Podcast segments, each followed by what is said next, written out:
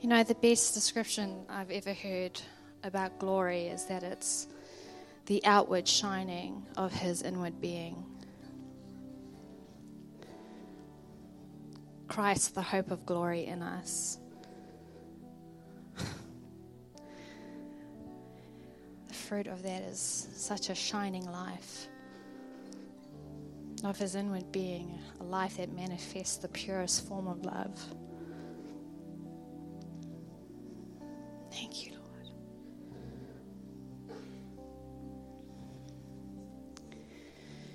We're going to skip uh, communion this morning, but we're going to have communion. because the covenant that I was talking about earlier was made by bread and wine, the bread of his body, the blood. It's, it's those things that of himself that that he says, Eat and drink of me. It's so much more real than the lovely little cups and bread rolls. It's, it's a co experience, the oneness with Christ.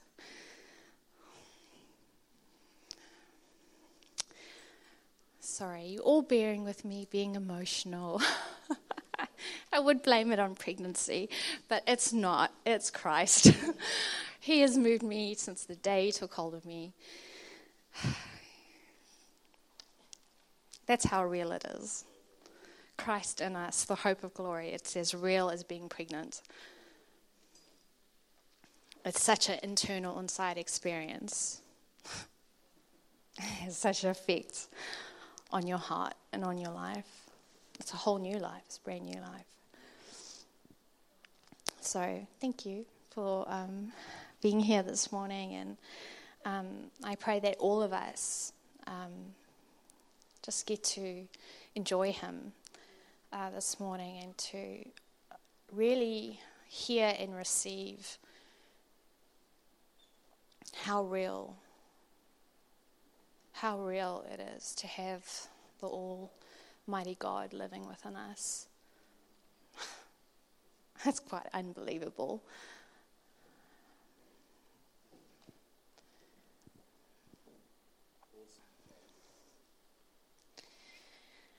So, Christ in us, the hope of glory.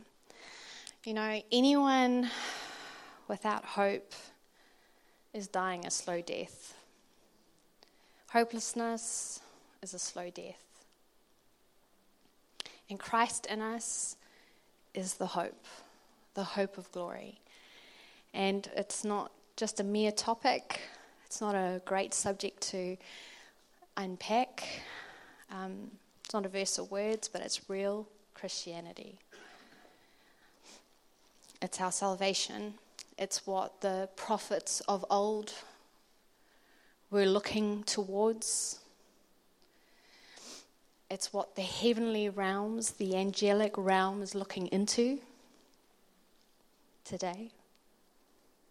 And it's what the earth is groaning for is that the sons and daughters of God who are marked and identified by Christ in them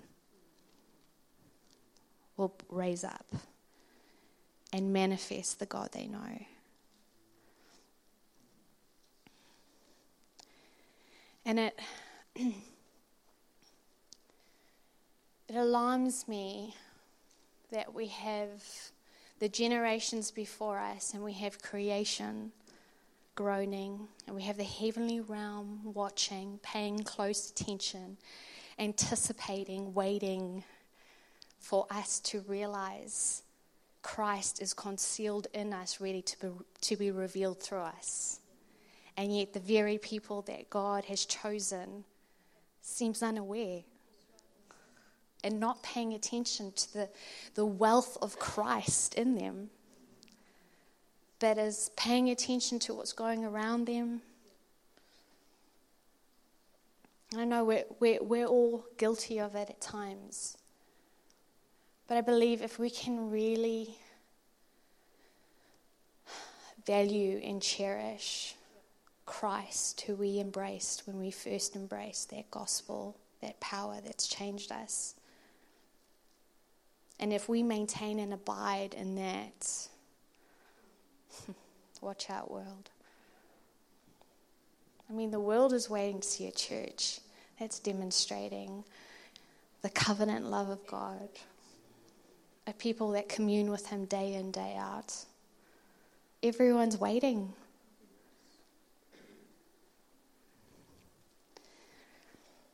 Christ in us is the makeup of the church's identity. And what I mean by this is in Ephesians 5 um, 30, Paul, Paul talks about this relationship with Christ as our bridegroom. And he says, For we are members of his body, we are of his bones, and we are of his flesh. And we know this statement was first said in Genesis when Adam sees the woman for the first time. And he's like, Oh, the bone of my bone, the flesh of my flesh. How wonderful she is. And, and I wonder if we realize that Christ sees the same when he looks at his church. He says, The bone of my bone, she is the flesh of my flesh. And I want us to remember that in Genesis 1:27, it says that God created man, male and female, in his image. And it's only later in Genesis 2 22 that we, we see the first time that God separates separates flesh and calls her woman and takes takes takes her from um, Adam's side. And so the beginning position was a oneness. The, the beginning position of God was both man and woman together. And it's only in Genesis 2, after he's been in the garden, he's named the animals, that the Lord says he needs a helper, and he takes, takes her from his side.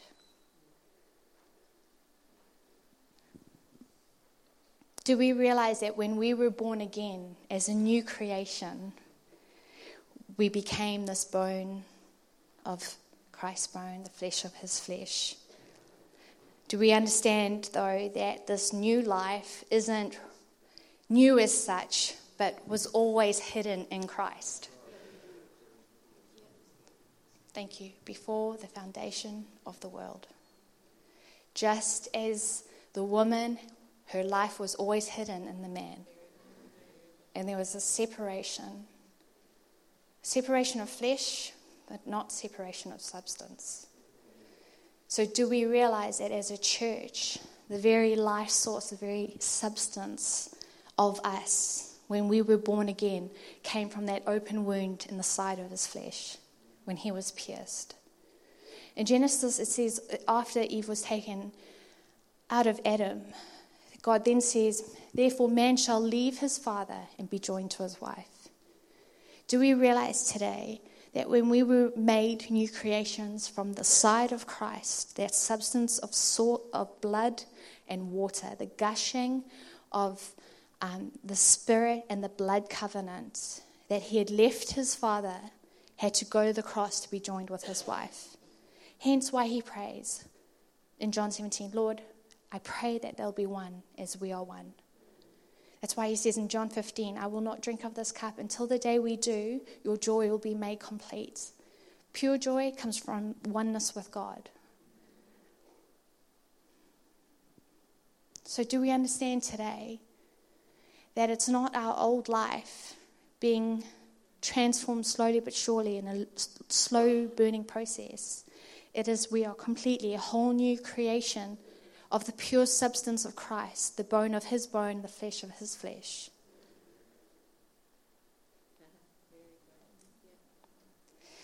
Do we realize that we were taken not from his head, from his feet, but his side?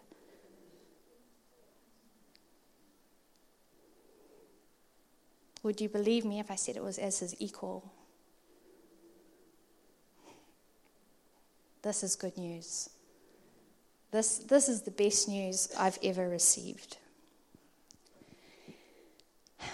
That Christ made me his co heir. That Christ joined with me that his inheritance is my inheritance. That because of Christ and only because of Christ, I'm seated with the Father at his right hand. Do you believe this for yourselves? Because this understanding, and it's not an understanding here, but this is when we receive Christ and the gospel, the true gospel message of power that changes us and changes our lives, transforms our thinking. If we truly get this, how can we ever feel inferior? I'm not, I'm not talking about women being equal to man. This is not for the feminists out there, and, you know, which is great, but this is more phenomenal than that. This is God saying, Come be with me and share with me. How can we ever be inferior again?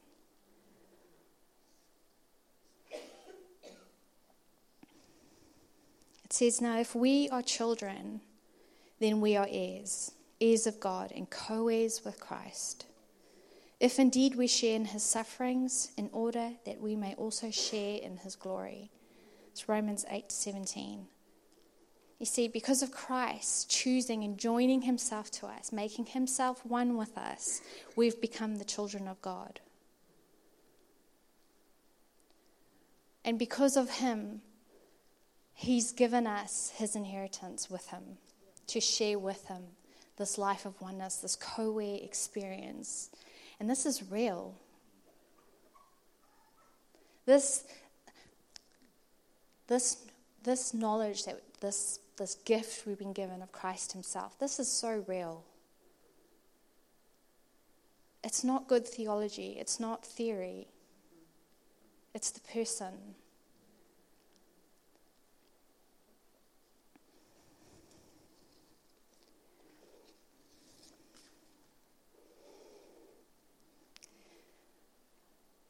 In using the phrase um, of his flesh and of his bones, when Paul said this in Ephesians, I believe then, and I, I know what I'm hoping for, is that we will realize that Christ doesn't separate himself from us as the bride. We are not separate to him, but we are actually the essential part of him.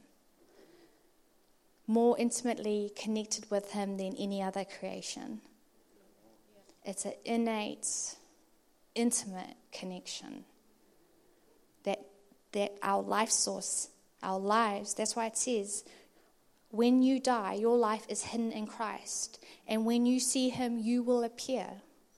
This is so this is so strong about our identity. Like seriously, this is our identity. Uh, the ch- uh, majority of, of the church that I see does not know her identity. She thinks she is separate from the Lord and she has to try her hardest to to please Him and prove to Him. That's already been done. He's already put the crown on, on, on our heads, and He's saying, Be with me.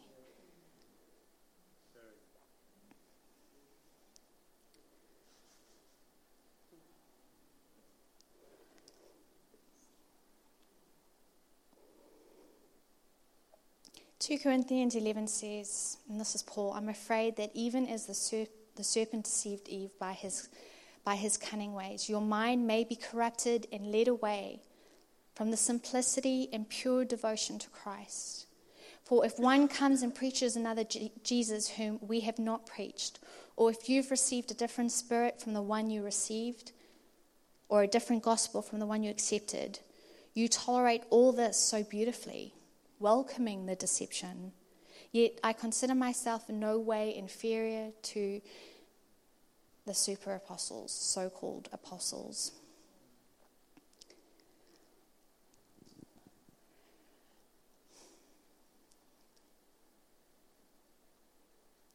Paul here is concerned with the church's faithfulness to God.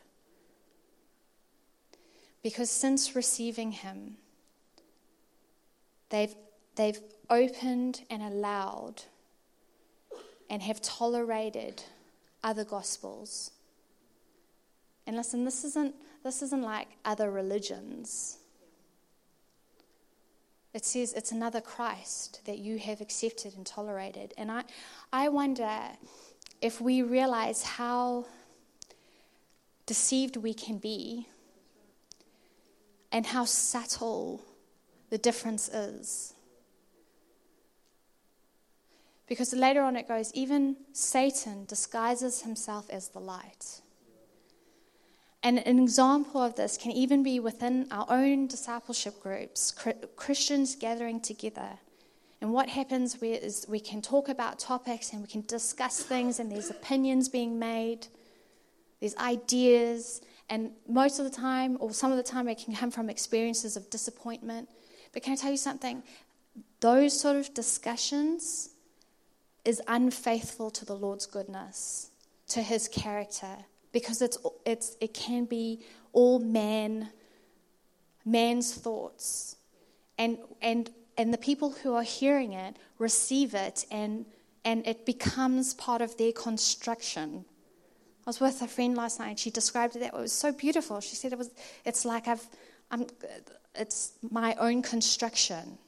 And we know that God is building us right? And it's interesting because w- the word that is used when it said God made woman is bana or B A N A.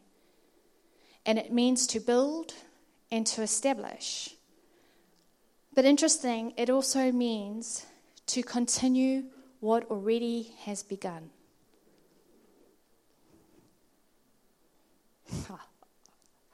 I love it. The church is the the presence of Christ, the substance of Christ, that is to be a continuation of himself on the earth.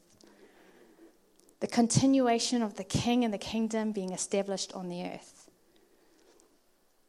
And that, that continuation is an eternal continuation. Eternity is not an extension of time, guys. It's, the, it's a quality of God. A quality of God. Jesus said, um, to the rich young ruler who was asking, What do I need to do to inherit eternal life? He says, Come follow me. I can't. He's asking eternal life in front of him for eternal life. Eternal life tells him what to do, and he can't. So, as the church, with the quality of eternal life within us, in a way, we can't actually experience eternity anymore. Do you know what I mean? Because we have Christ, everything is in Christ who is in us. Oh man. the identity. Oh, if, if we can grasp it.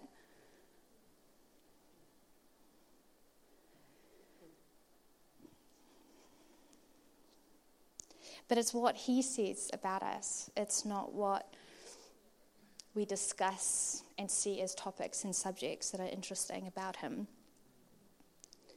It's living from that life source that we've received from the beginning. And we look after and we cherish and we guard that with our lives. Doesn't mean we become closed off to other people, but what I'm saying is this that that you, we spend our lives cherishing that and, and nurturing that, our relationship with the Lord, and that will infiltrate everything else. When I talked about the one flesh in Genesis, it's this experience by the first man and woman. It's something that was lost um, to humanity at the fall, right? And so the woman, which is interesting, was then named Eve after the fall. But, you know, between them, there was no shame, there was no fear, there was no contention, there was no suspicious energy, there was no um, envy or striving or anything like that, but just really this wondrous sense of being one in everything. And like I was saying, without Christ in the beginning, we actually have no hope of glorious of glory. And you know, it's as serious as life and death, guys. Ser- seriously, it.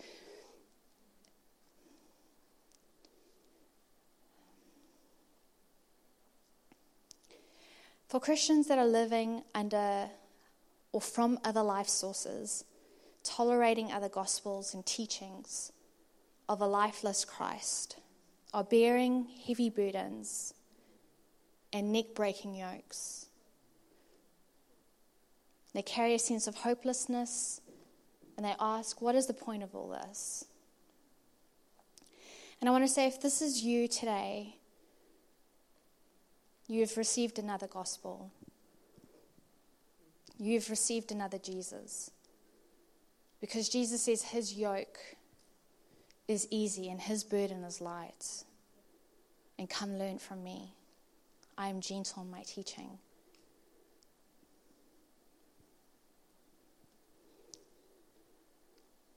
And I want to remind you today of, of when you first received Christ, that pure, simple devotion to the Lord that, that changed you completely. Cling to that hope and, and love and nurture the Christ in you so that that that is what will come forth. We cannot transform ourselves, we cannot fix ourselves, but allow Christ in us to be formed and, and, and to come into full maturity.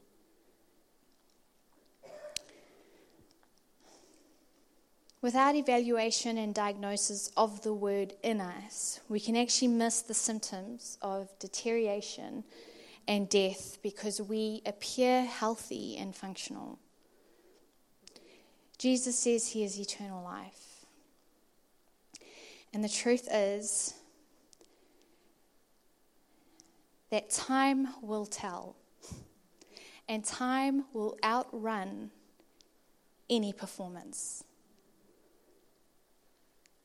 It will outrun any performance.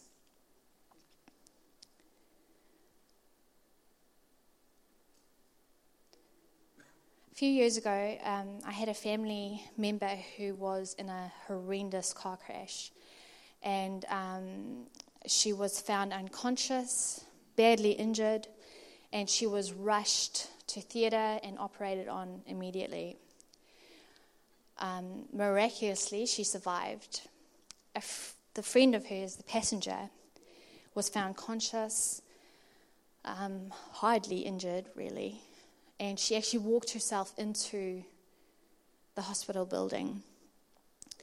But later, she died of her internal injuries.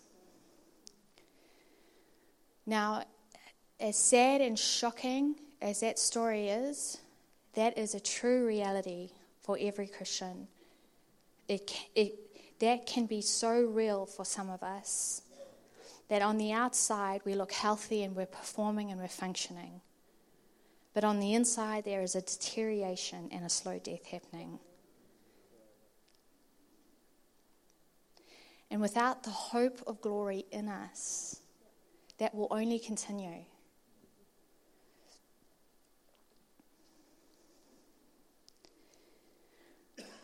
We all need the attention and care of a loving God who willingly and skillfully will rebuild us and establish us by his own hands with his eternal, indestructible substance that will cause us and our lives to be a glorious continuation that had begun from the beginning of the world and will continue into eternity. That's what we're made of. I don't know. Are we hearing this?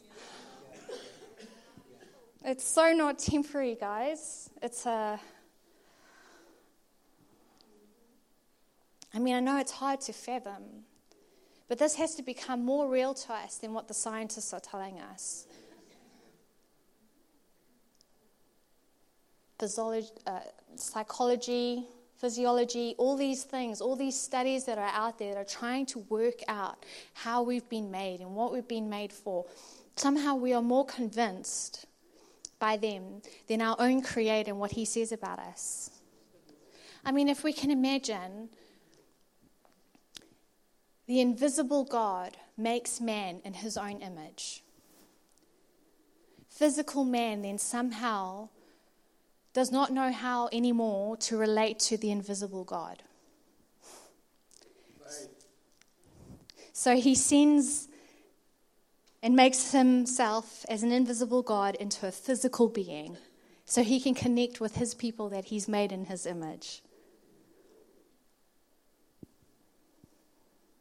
And yet, here, you know, here humanity is that still cannot relate to an invisible God because we're still acting like physical beings. Even when he, He's given us His Spirit, His internal, invisible, eternal Spirit, that, that is the very thing that connects us to the invisible God and makes Him so real to us that it's like He's physical.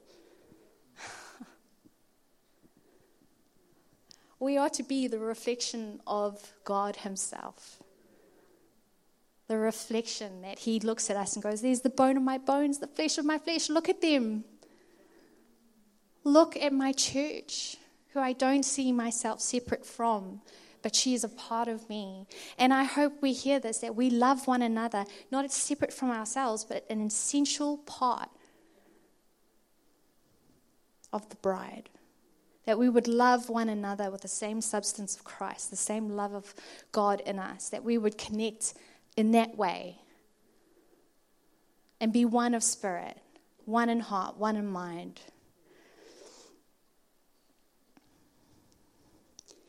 Self modification and performance can never attain this.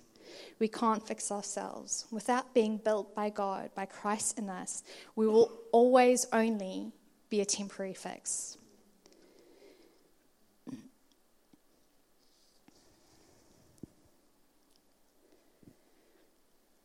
Just back to the, the physical, believing the, the physical things more than, than the Word Himself telling us who we are. There's um, these studies, and I was reading this thing from Harvard where it was talking about the brain and the gut connection and how um, you know, we need to watch about things we think about because they can actually affect our guts, and um, that's you know with anxiety, and that's where sicknesses come from, and and um, and things like that, and how the brain has a direct effect on the stomach and the intestines, and not only that, but scientists are finding that there seems to be um, they used to think it was the brain that would send these commanding messages to the heart.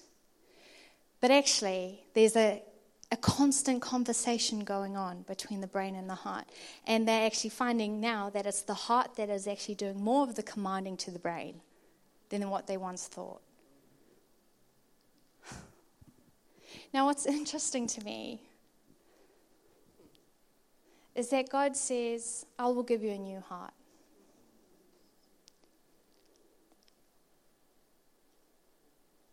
I will renew your mind. And so we, we have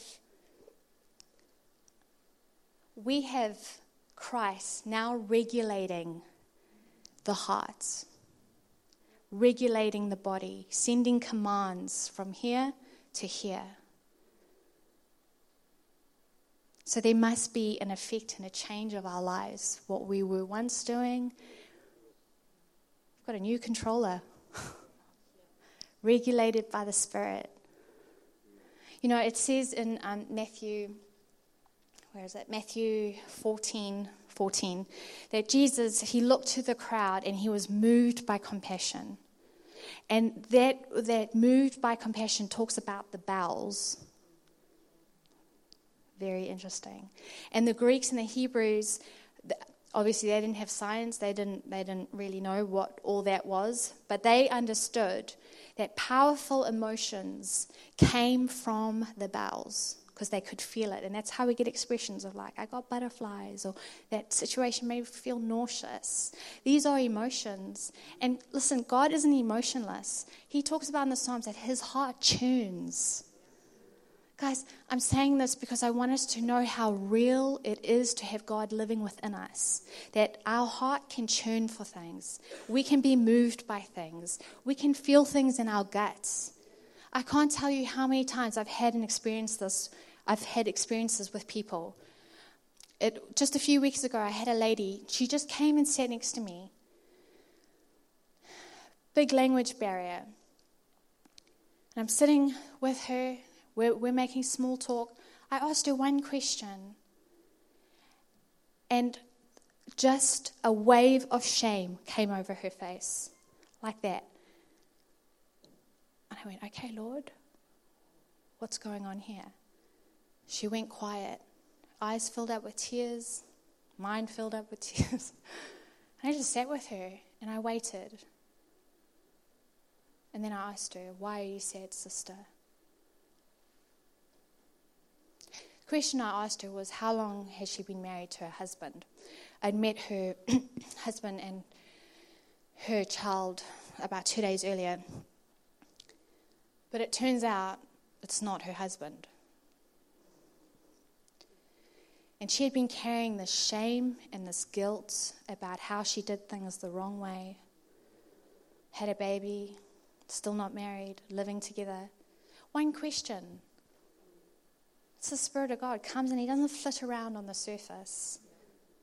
Later, through the conversation, a physical need came up as to why they can't get married. But you know what? It says, it says when God was moved by compassion by the crowd he saw, it says then he fed them. What's my point? My point is God cares he cares for us from the inside out. And anything, the things that come between Him and us being one, things like shame, like anxiety, like worry, the things we tolerate, the things we prioritize, the things that distract us, when these things come between us, He will go straight for the jugular, guys.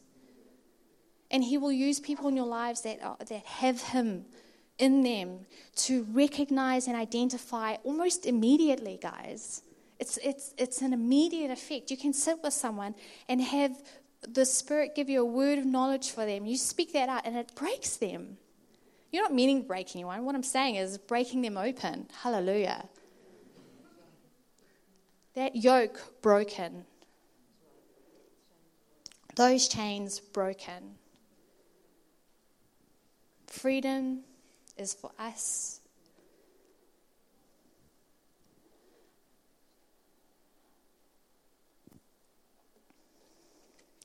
Christ in us is a present and real reality.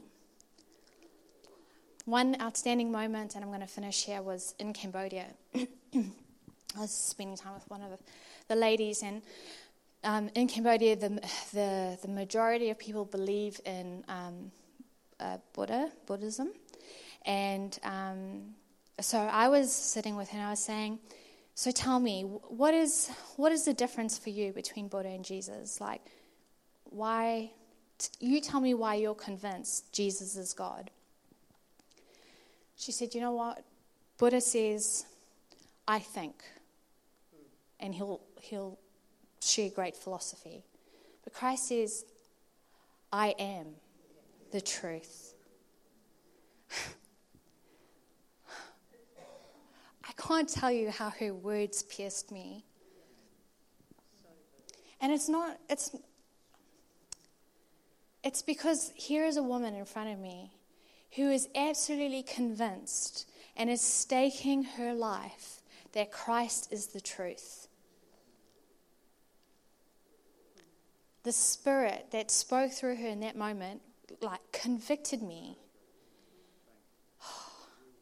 I said, Oh, thank you. Went back to my room on my knees. Lord.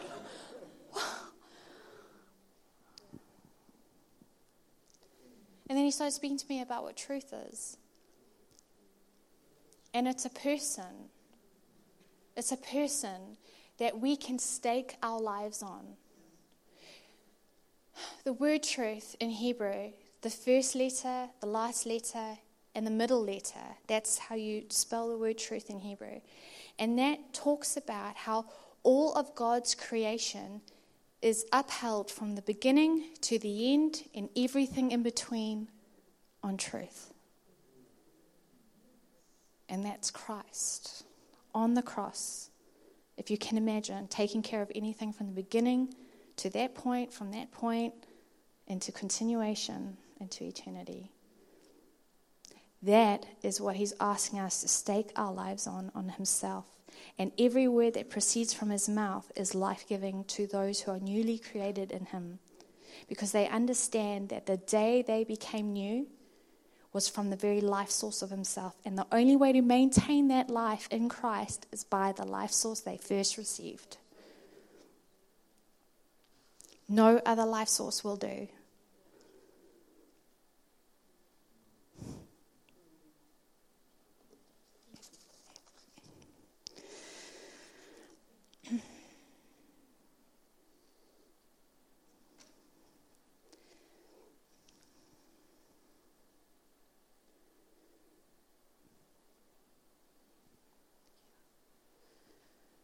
I'm going to um, end there and I'm going to pray.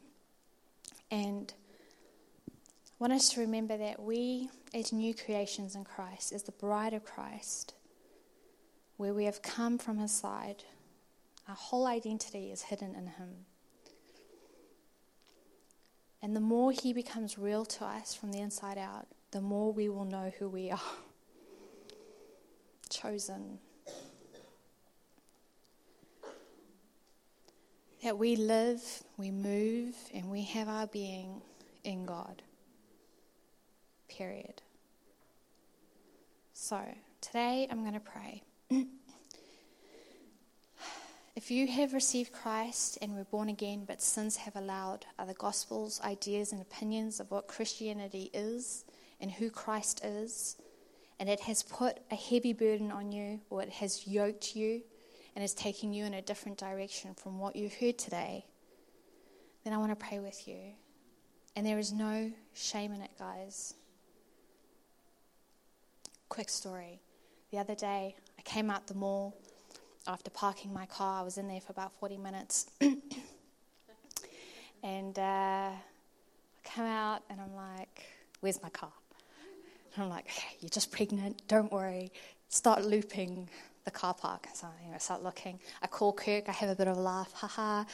Can't find my car. He's like, oh, Melissa, typical. You know, like think about it. Where where were you? You know. And uh, the thing is, I did actually when I left the mall, I, I had my moment because I'm I'm bad with directions. Okay, that everyone who doesn't know me, you know that now.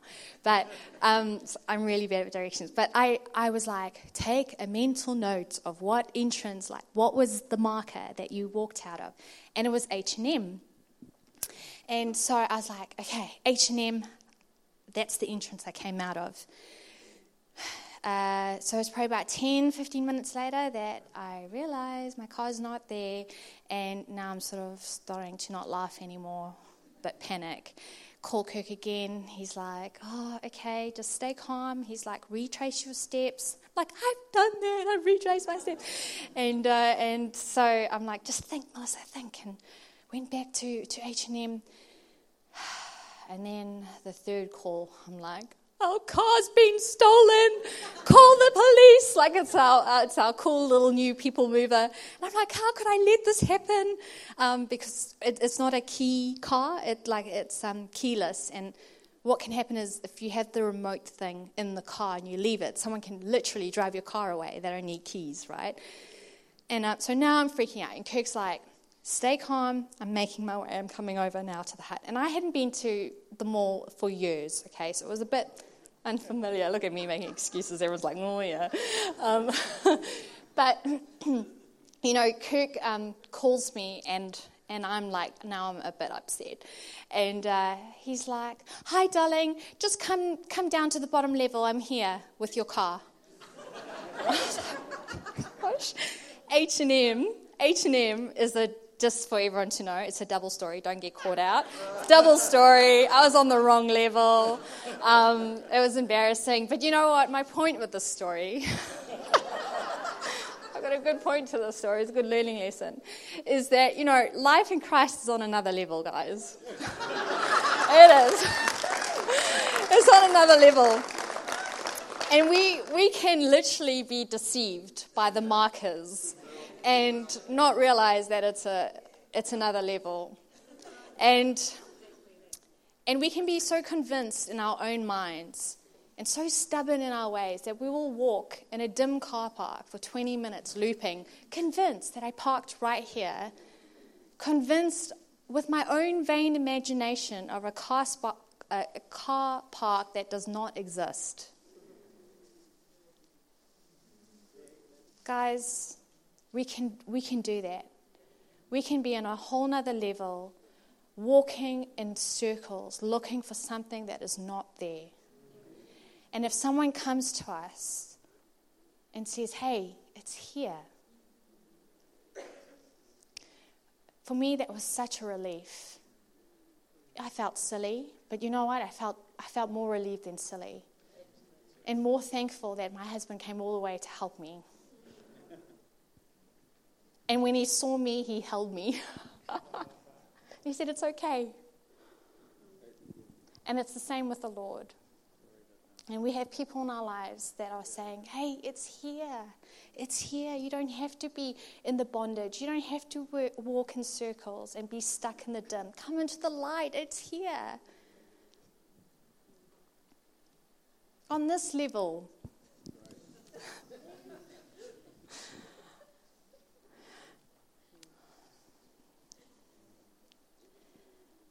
If you have a suspicious mind towards others or towards the Lord,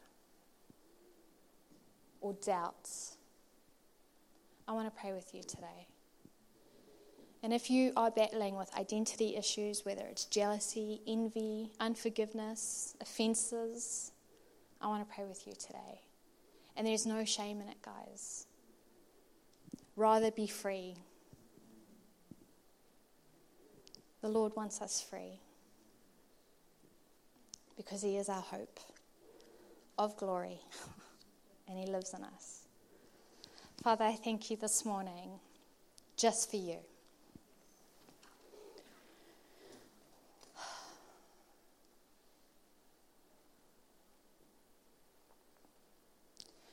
And Lord, I pray you will call forth those who just need your touch and your word to just have your spirit minister to them, to become free of what's holding them, to know that in, in your light there is no shame. You are so quick, so quick to take care of us, so quick to work in us, so quick.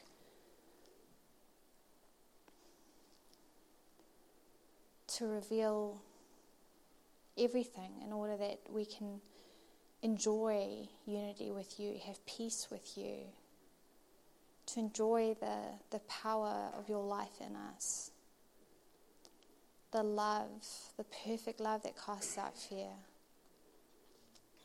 Lord, you, you, you so long to be in us and to such a point that we, we feel every move of yours. We know every move of yours. Thank you for your people this morning, Lord. I thank you that we are all in desperate need, in desperate need of you every day. Not just because we're we need help, but but Lord, just to just to be with you, the joy, the joy of being one with you, there's nothing like it. The peace of being one with you, there's nothing like it. The satisfaction of being with you, waking up with you, going to bed with you, Lord. It's, it's everything. The relationships we have with people because of your Spirit that connects us, there's nothing like it. Just bless you this morning, Lord. And I pray you, you touch every one of us in, in every way that we need this morning.